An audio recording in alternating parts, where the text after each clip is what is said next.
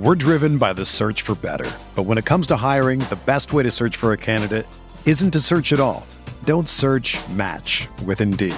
Indeed is your matching and hiring platform with over 350 million global monthly visitors, according to Indeed data, and a matching engine that helps you find quality candidates fast. Ditch the busy work. Use Indeed for scheduling, screening, and messaging so you can connect with candidates faster. Leveraging over 140 million qualifications and preferences every day, Indeed's matching engine is constantly learning from your preferences, so the more you use Indeed, the better it gets.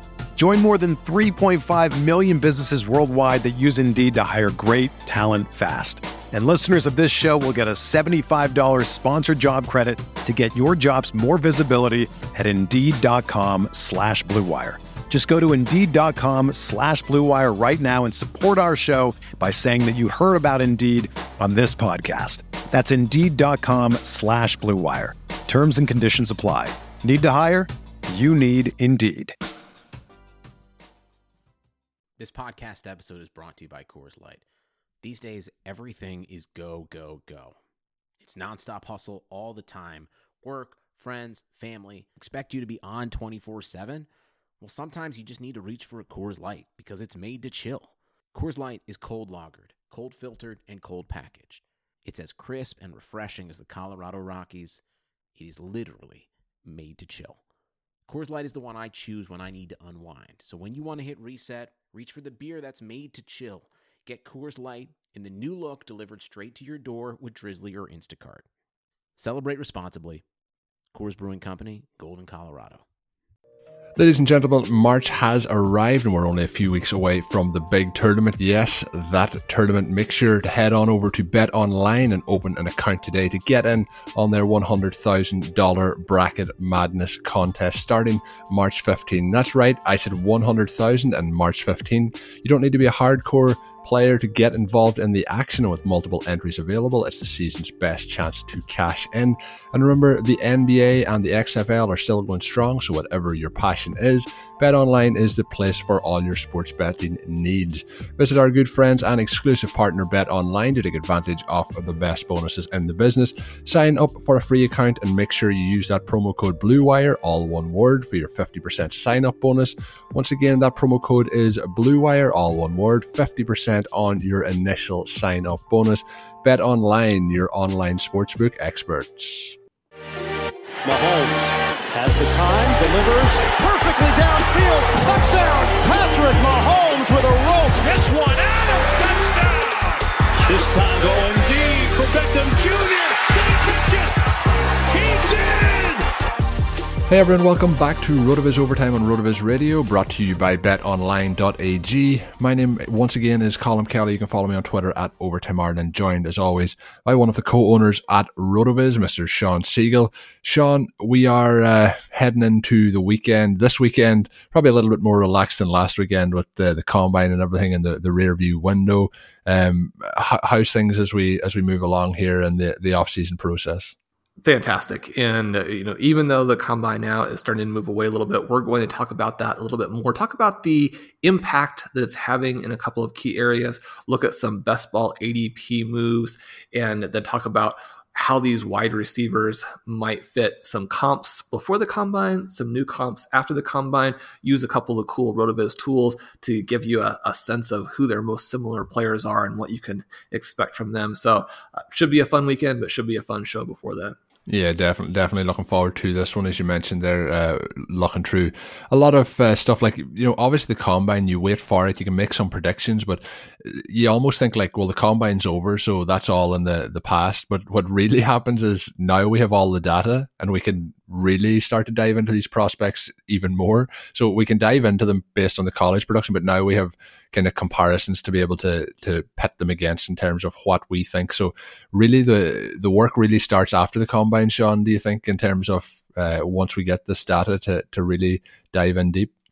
I think it does. And I think that now is probably the best time of the year if you want to beat draft position or get some bargains where players are rising. But now we have a little bit more of a sense of where they're probably going to end up, you know, how athletic the player is, how that's going to affect their draft position. We know that The speed tends to be overdrafted, but being overdrafted is very, very helpful, and then it leads to more early opportunity. Certainly in best ball drafts, a lot of these running backs before the NFL draft have uh, are just extreme bargains and then they go screaming up. So you want to draft as many of these rookies as you can in that time period. We say that but we also have to track what the actual adp is. The more people who know each year that running backs tend to be a value at this time period rookie running backs and buy them up the less that inefficiency is going to continue to exist. So we want to really make sure that we track these best ball ADPs and see where the values are.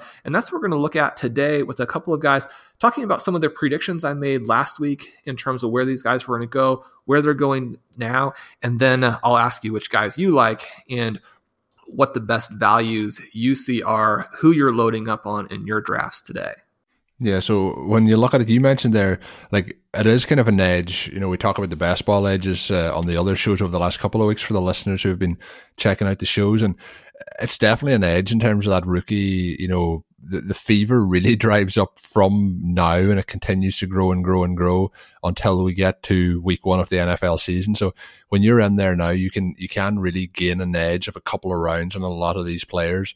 So it's uh, it's always an interesting one to look at. So when we look at the, the first set of players, Sean, using the FFPC ADP tracking uh, up on the the Rotoviz website, using one of the tools in terms of checking best ball ADP, uh, D'Andre Swift, J.K. Dobbins, and Jonathan Taylor have all had uh, increases um, over the last couple of weeks. It's been a pretty steady incline for all three guys, but obviously after the the performance of Jonathan Taylor over the, the the last week at the combine. He's seen the most uh, you know dynamic jump in terms of going from kind of and he's almost gone from that third third spot to first spot in terms of, of those two guys, and that's from January to now.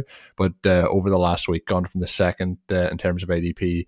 Uh, ahead and now has has gone ahead of D'Andre Swift quite quite a large jump over the, the last week really what you would kind of expect to see with the other guys staying steady and him taking the jump up. Kind of what we talked about on the show earlier this week, where a lot of the prospects that we thought would do well did quite well. Um, so we're not seeing a, a real drop off in, in, any of these three guys with the, the spike there from Taylor. And, you know, I, I really don't think there's a huge surprise there, do you?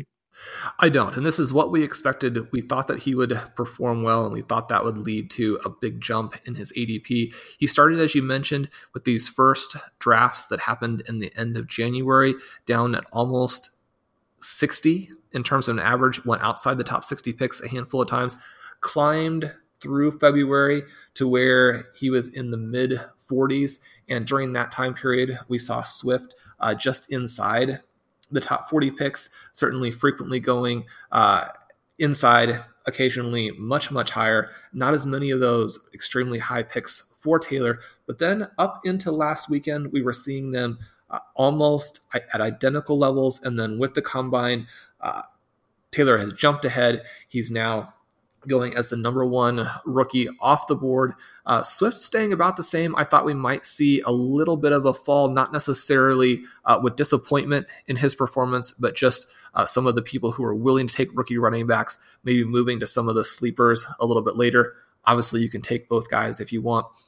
In looking at this last week and comparing it to the 2019 numbers, for Josh Jacobs, David Montgomery, Miles Sanders, we suggested that these guys were probably values and that they would probably continue higher. With Swift performing solidly, with Dobbins not running some of the uh, drills, and with Taylor vastly outperforming, do you think he's going to continue to run? Could we see something uh, like we saw with Barkley really being a first round pick immediately as a rookie? One of the things that I was looking at from the combine in terms of what kind of boost it would give him was any sort of sense that he might now be not just a first round pick, but even a top 10 pick. Back at this time period when Christian McCaffrey was going through the draft process, there were a number of mocks that had him in that first, second turn area. And obviously, we know what happened. He jumped all the way up. The Panthers took him in the top 10 picks it's been my hope for Taylor and my thought that we might see him rise all the way from mid second round to a top 10 pick if things broke properly. And then obviously that would put him uh, much more in the position then to be a first or a second round pick in best ball in redraft. Is there any chance that we're going to see him continue to rise to that point? I think there's a chance that we will see it now. It's how high does it get? Does it get to that level? I think you know probably uh, depending on landing spot. I think you know second, late second, early third rounds probably the spot that he'll end up in. But you know, depending if he lands with the right team, we could really see it spike up into that kind of back end of the, the first round. I think it would take a lot. It would take an exact you know, uh, perfect landing spot for that to occur. To like as you've mentioned a couple of times, to somebody like the Chiefs. I think if that happens, I think he's you know back into the first round pick. But do you think that might be something that uh, unless he went to somebody like the Chiefs, kind of impossible? I, I probably see him back into the second round, early third round is probably the the ideal kind of ADP if I was projecting at the moment. I think he has the chance to be a solid second round pick. The first round is probably a little bit high, even though we have mentioned where Taylor fits as a prospect. We talk about that on Tuesday's show that he is now the number one prospect for the time period that we're looking at in the running back prospect lab. That doesn't mean that as a rookie, you're going to have the exact right situation. You even look at Christian McCaffrey, where he was splitting touches there as a rookie once he moved in the top 10. And when you look at the teams in the top 10, there's not necessarily a team that jumps out to you and says, okay, if he lands here, uh, number one, that, that it really makes sense for them to pick him. And then number two, that if he lands there, he would jump into that first round. I continue to dream about the Chiefs as that landing spot. I think that would potentially put him on that first, second round borderline. At the same time, I just it's hard to see the Dolphins passing on him the number of times they would have to for him to land with the Chiefs. So uh, that that maybe is a little bit more of a pipe dream. Certainly, I had Christian McCaffrey pegged to the Chiefs in that draft, and again, again, that didn't happen for similar reasons. So uh, we probably don't have that dream any longer moving on to this second tier, and the second tier also very interesting there with Dillon Akers, Edwards, Helaire, Vaughn, and Moss. Uh, the one thing that we predicted last week is that AJ Dillon would have a good combine and would jump from outside the top 300, which seemed insane, to inside the top 200. Even just in a matter of days, he has climbed up into that range. We talked about his impressive combine and his uh, impressive running back prospect lab on Tuesday. So the guy that I would like to get your take on is someone a little bit different. Cam Akers of 447. People were not necessarily expecting him to be that fast. And by people, I guess I would say uh, mock drafters, the fantasy community maybe a little bit higher. He was the top guy here, so the fourth running back overall, but just inside the top 100 picks. He's risen just slightly over the past couple of days, which I guess I'm a little bit surprised about. I think Akers could go a lot higher over the next month. Is he someone you'll be targeting, or is there a different back in this group that you're more interested in?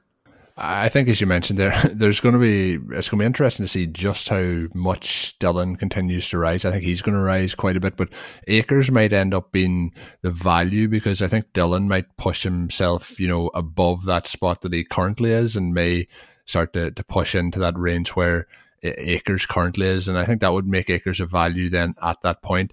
You know, the the forty yard dash they had 4.47 wasn't obviously the most impressive, uh, you know, overall, but it was the fifth among running backs. It, it isn't a, a real, you know, terrible, terrible performance. You know, there's still a lot of running backs who will have a, a good run. So I, I think it's a good run for him. Um, I don't know if he was expected to do any better than that. I, I think that the concern is if he had been like a four six or a four five five, and I know that you're only getting into hundreds of a second, but um, I think that would have been a major concern.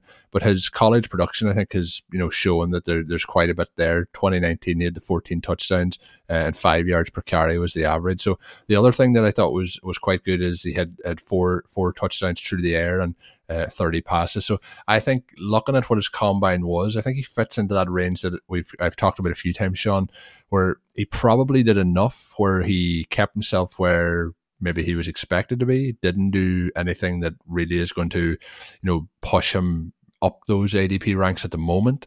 I think we'll see what happens at like pro days and landing spots and things like that. But I, I think uh, like I, I haven't had a huge amount that would make me uh, concerned about Akers. Obviously, the faster the, the 40, the better. But um, I think there's enough there to, to still have positivity for him moving forward. So definitely still a running back that I'm that I'm interested in. Do do you, were you concerned over that? You know the the performance of the combine and anything there that concerned you, or do you, do you have a similar opinion? No, I, I, like to see that. We the obviously the faster the better, and all of this is on a spectrum. But you look at the four or five, and some of the research has demonstrated that that can be a little bit of a soft threshold in terms of a breaking point for success or not success at the NFL level. When you see a guy at 217 pounds run faster than that uh, and put himself into you know, say the the Dalvin Cook sort of range there. You look at his comps that now pop up on the box score scout, and he's got you know a number of encouraging names there. He was the number one high school recruit in the country. Played at Florida State at, during a time period where their program collapsed, and you contrast that with what you know we see with the LSU uh, sleeper to superstar uh, transition for their runner. Obviously, his combine not nearly as strong with the four six. Zach Moss, sort of the uh, combo back, maybe the David Montgomery in some ways of this draft, where uh, a, a tackle breaking back who also catches passes. His time in the four sixes. Both of those guys, uh, very good chances to go ahead of Akers before the combine. I don't know that you drop them down multiple rounds or anything like that uh, in reality, but certainly I think that he's solidified himself above that. And we've heard people talking about him now as a threat to those backs in the top tier behind Taylor. So I think when you look at Akers, times, his production, his size, all of those things within the context of the history there with what he did at Florida State. I think he's a, a, pretty exciting player. I wouldn't be surprised if he ends up being one of those guys where there is one of those teams out there who really believes in him, grabs him up earlier than people expect. So uh, this ADP that he's currently sitting at, I think is is an easy dream selection. I think we're going to see him go another 20, 30 spots higher as the offseason progresses. Yeah, and I think you know, Sean, we we've had the you know the dream scenario of the the Chiefs and uh, Jonathan Taylor, for example. But you know, realistically, he's probably, as you mentioned, with the Dolphins, he's you know he's probably going to end up somewhere else. Uh, who's going to be going ahead of one of those playoff kind of teams that are going to be a little bit more high powered in terms of their offensive production. These are the kind of guys like an AJ Dillon or a Cam Akers who could fall into those positions. Um, and, and that's that's what makes me very intrigued about the age because I mentioned about the possibility of the jump for somebody like Jonathan Taylor to continue to rise. There's no doubt one of these guys, uh, you know, lands with one of those teams uh, that are in that kind of range, say picking anywhere on I suppose from you know 23 24 and then it falls to the second or third round and you can slot one of these guys who are potentially still there at that point I think that really uh, gives a dramatic spike to ADP. So if you're drafting before the combine, I think these guys are definitely or before the draft, sorry, these guys are definitely worth taking those shots on because after the draft, depending on landing spot, I think some of these guys are going to are going to spike into that top hundred and beyond in terms of ADP. Um, when we look then, Sean, at the the wide receivers, some of the comparisons uh, through some of the players that um, have had had obviously the, the combines this week and post post and pre comp kind of uh, you know comparisons. Is there any in particular that you want to highlight? The one that I wanted to highlight is uh, Laviska uh, Shenault in terms of before the combine, after the combine, both of those get both of the, his comparisons are AJ Brown uh, at six foot. Um, you know, in terms of uh, two hundred and twenty-seven pound, he fits into that range that I love to go for in terms of a, a solid size uh, in terms of height, but uh, nice size in terms of uh, the body uh, and the, the the body to be able to to work and you know and, and press coverage and things like that. There, so he he's somebody who really interests me, and I thought his combine performance was, was pr- pretty pretty damn impressive, and the part that um, you know, as interesting as that there's reports coming out over the last kind of 24, 48 hours that he's going to have, uh, you know, core surgery or, or some form of hernia surgery, um, putting him out for maybe the next kind of four weeks or so. So it'll be interesting to see how that affects his pro days, uh, if he can uh, you know, do do the activities of those and how then that affects his potential draft stock. But he, he's somebody who I, am I'm, I'm quite intrigued by. Uh, is he somebody who interests interests you, or is, he, is is there a couple of these other guys? Obviously, there's the top end, real real top end guys here. Um, who, who are obviously probably more intriguing, but out, out of the rest, outside of those kind of top two, would he be would he be a guy of interest? He's number three for me. And I think that, as you mentioned, it really does all come down to his health and these offseason surgeries, how quickly he can recover from them, what he's able to do for teams, and how that impacts his draft position. If he's drafted into the range where you would expect him to get rookie opportunities, I think he could come out and compete and do things for a team right away. Certainly, when you pull him up in the Combine Explorer, even though he wasn't able to do most of the drills because of the different maladies that that we've referenced, he still comes in with that 45840, uh, probably not nearly 100% in running that, but his comps AJ Brown, N'Keal Harry, uh, Juju Smith Schuster. And when you look then at his production, you also have reasons to believe that he could fit into that group.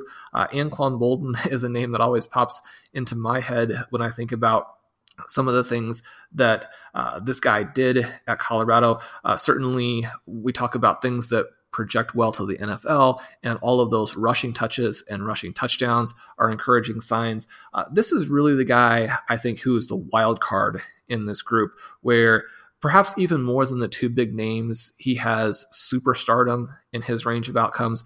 But with the health, you obviously have some pretty big red flags there. Talk about some other guys with their comps. And what we did with the combine preview last week was give some pre combine comps. And then I want to talk about some potential post combine comps. And we'll talk about both comps that include production and then also bring up uh, some results from the Combine Explorer, which are purely looking at size and athleticism. But we had Reagor with Christian Kirk both going into and coming out of the combine. We had uh, Brandon Aiyuk with Jeremy Maclin going in, Michael Gallup coming out, Justin Jefferson, even though he actually had a, a nice combine, uh, his comp moves from DeAndre Hopkins to Robert Woods. Certainly, uh, Woods not a name that you're going to completely scoff at there. I think for Tee Higgins, the concern is that Laquon Treadwell was his comp going in, coming out. His two top comps are Treadwell and Cody Latimer.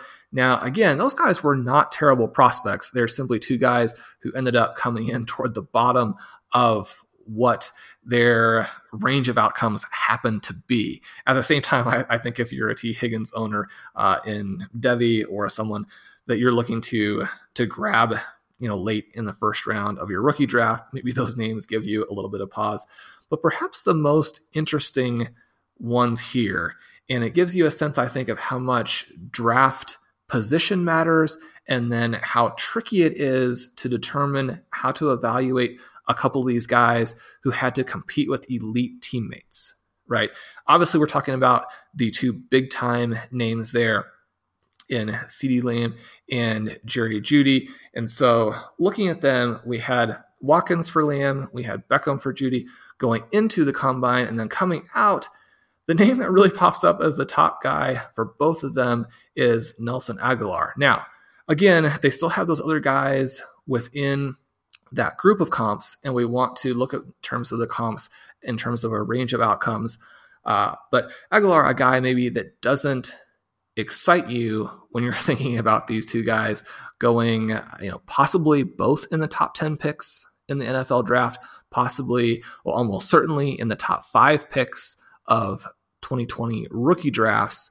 Does any of that give you pause? And then looking here at some of the guys that we have uh, purely as size, speed, uh, other drill, you know, vertical leap, uh, etc. comps from the Combine Explorer for Lamb, we have Tyler Boyd and Robert Woods as really the two most successful players from his group. For Jeudy, we have uh, Stefon Diggs, Kenny Stills, Steve Breaston, and then again, Woods a little bit lower. I think the Diggs comparison there is, is actually very intriguing in terms of some of the similarities, even in their game, with that elite stop start ability and the ability to separate despite having 4 4 speed as opposed to 4 3 speed.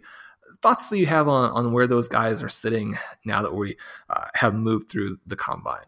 Pretty similar. I just had a thought that came into my head just when you were talking about Tee Higgins and you mentioned Cody Latimer. Um, you were talking about uh, you know the the thoughts on Latimer coming into the league. I know I had a, a hell of a lot of shares as a as a Denver Bronco. The hype was around Peyton Manning and the amount of touchdowns he was going to throw and how many could Cody Latimer catch. Uh, was Latimer one of one of the guys that you were heavily invested in back in the day, Sean? Uh, he was not. Uh, someone who usually came in just. And again, it's not that I was way off of him, but there were other players that I liked a little better in that range. You would see him go in the same kind of place as an Allen Robinson, a guy we liked a lot better. Uh, fortunately, I, I, dodged most of those Latimer shares, but again, someone who had some real positives, some concerning red flags, not really the elite prospect that he was being uh, described as in some circles, but again, not a bad prospect, someone who clearly, clearly could have had their career go in a slightly better way uh, you know, if, if things had broken just a little bit differently. Yeah, definitely. No, just it's sometimes it's funny when when we see these comparisons, players that you maybe haven't thought about in many years, and then they they pop up as a comparison. It's always uh, always funny to look back in time as well. Uh, when you mentioned the guys here like CeeDee Lamb and Jerry Jeudy, you know, very exciting prospects. Obviously, the as you mentioned the the Agholor comparison, like Agholor is you know he's one hell of an athlete when it comes to that. It's just that uh, everything doesn't always click for him. Uh, when when he's on when he's on the field in particular, uh, but those two guys I think are are still I think are still clearly the, the two guys at the top here. Um, we, we mentioned uh, Laviska, um, you know, a couple of moments ago. I think he's third then in terms of uh, you mentioned that as well. But I think the two guys at the top are, are you know they, they haven't done anything to affect that status. Uh, the comparisons there are interesting, as you mentioned. I think Jeudy, Jeudy's uh, are are very very um, very fair in terms of like what you would have expected. Sometimes these pop up some differences. I think what his has popped up is the the players that really come to mind when you think of his skill set.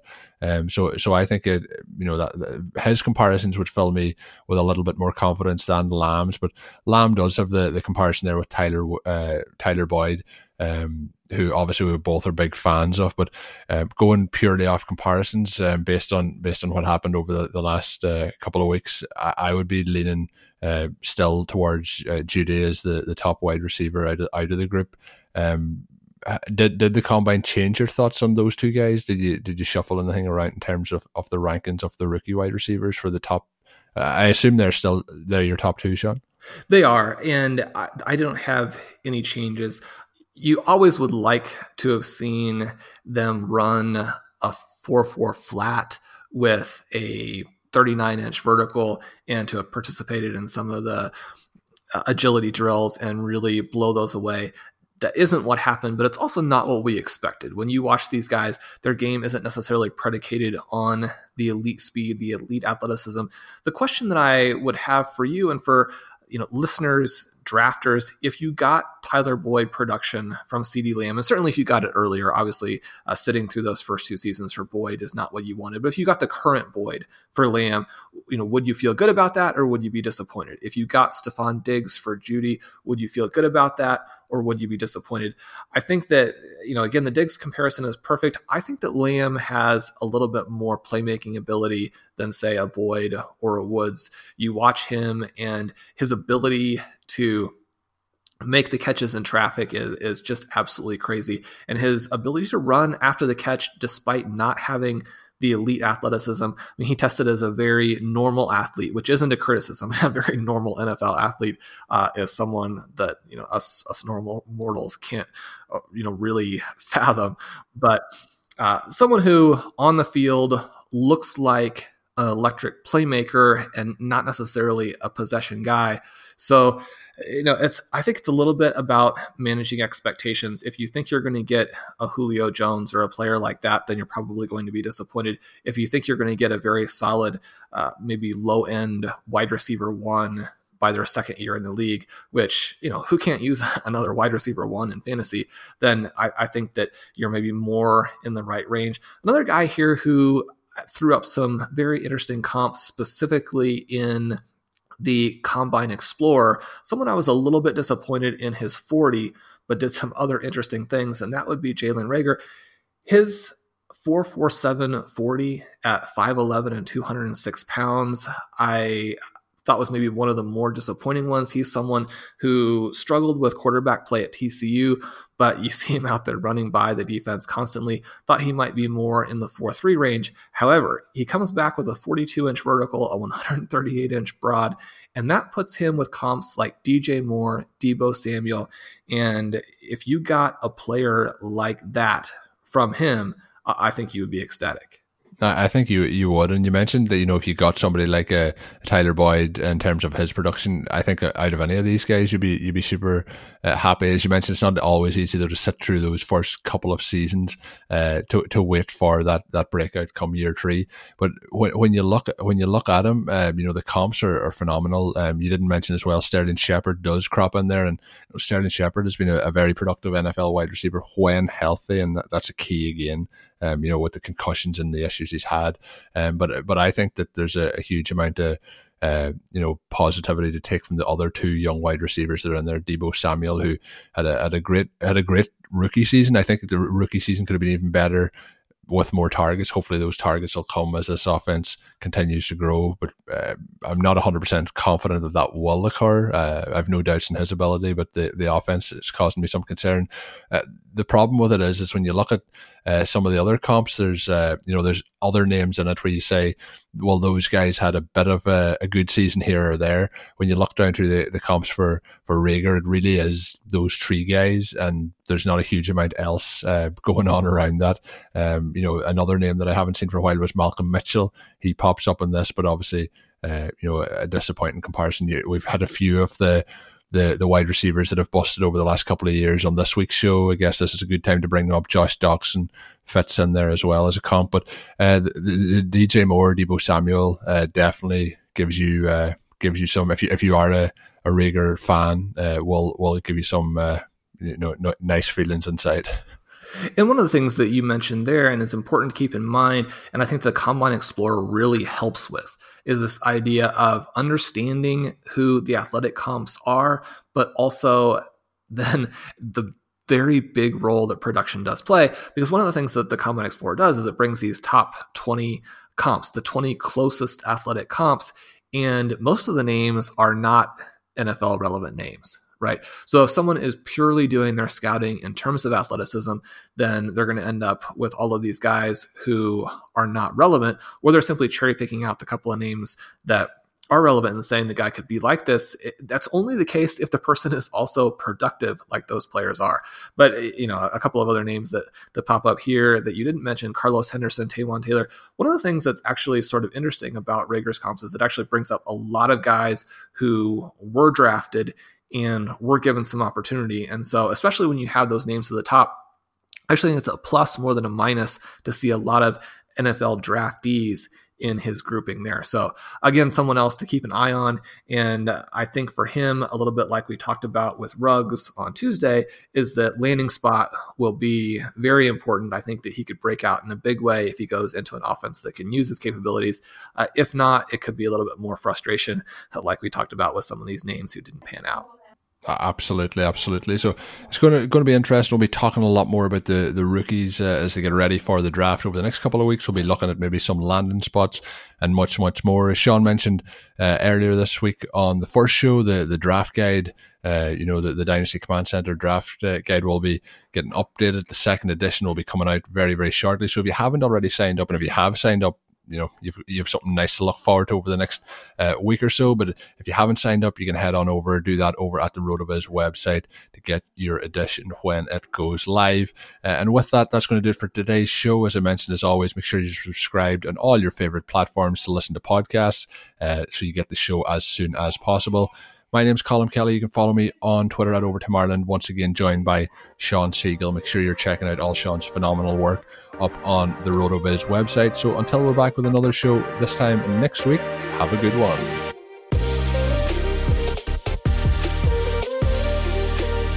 Thank you for listening to Overtime on RotoViz Radio. Please rate and review the RotoViz Radio podcast on iTunes or your favorite podcast app. You can contact us via email at rotovizradio at gmail.com. Follow us on Twitter at RotoViz Radio. And remember, you can always support the pod by subscribing to RotoViz at a 30% discount through the RotoViz Radio homepage, rotoviz.com forward slash podcast. Sugar Ray Leonard, Roberto Duran, Marvelous Marvin Hagler, and Thomas Hearns. Legends, whose four way rivalry defined one of the greatest eras in boxing history. Relive their decade of dominance in the new Showtime sports documentary, The Kings, a four part series premiering Sunday, June 6th, only on Showtime. Everyone is talking about magnesium. It's all you hear about. But why? What do we know about magnesium? Well, magnesium is the number one mineral that 75% of Americans are deficient in. If you are a woman over 35, magnesium will help you rediscover balance, energy, and vitality. Magnesium supports more than 300 enzymatic reactions in your body, including those involved in hormonal balance. From functional medicine doctors to mental well being and female hormone experts, we all know that magnesium is the one mineral to improve all aspects of well being and health. But which one? Magnesium Breakthrough from Bioptimizers, the trusted choice recommended by leading experts with seven best absorbed forms of magnesium to ensure your body receives the support it needs for overall well being. Go to bioptimizers.com slash balance today and use code BALANCE10 for 10% off. Support your journey to wellness at B-I-O-P-T-I-M-I-Z-E-R-S dot com forward slash balance. Magnesium Breakthrough from Bioptimizers, your foundation to optimal health and vitality.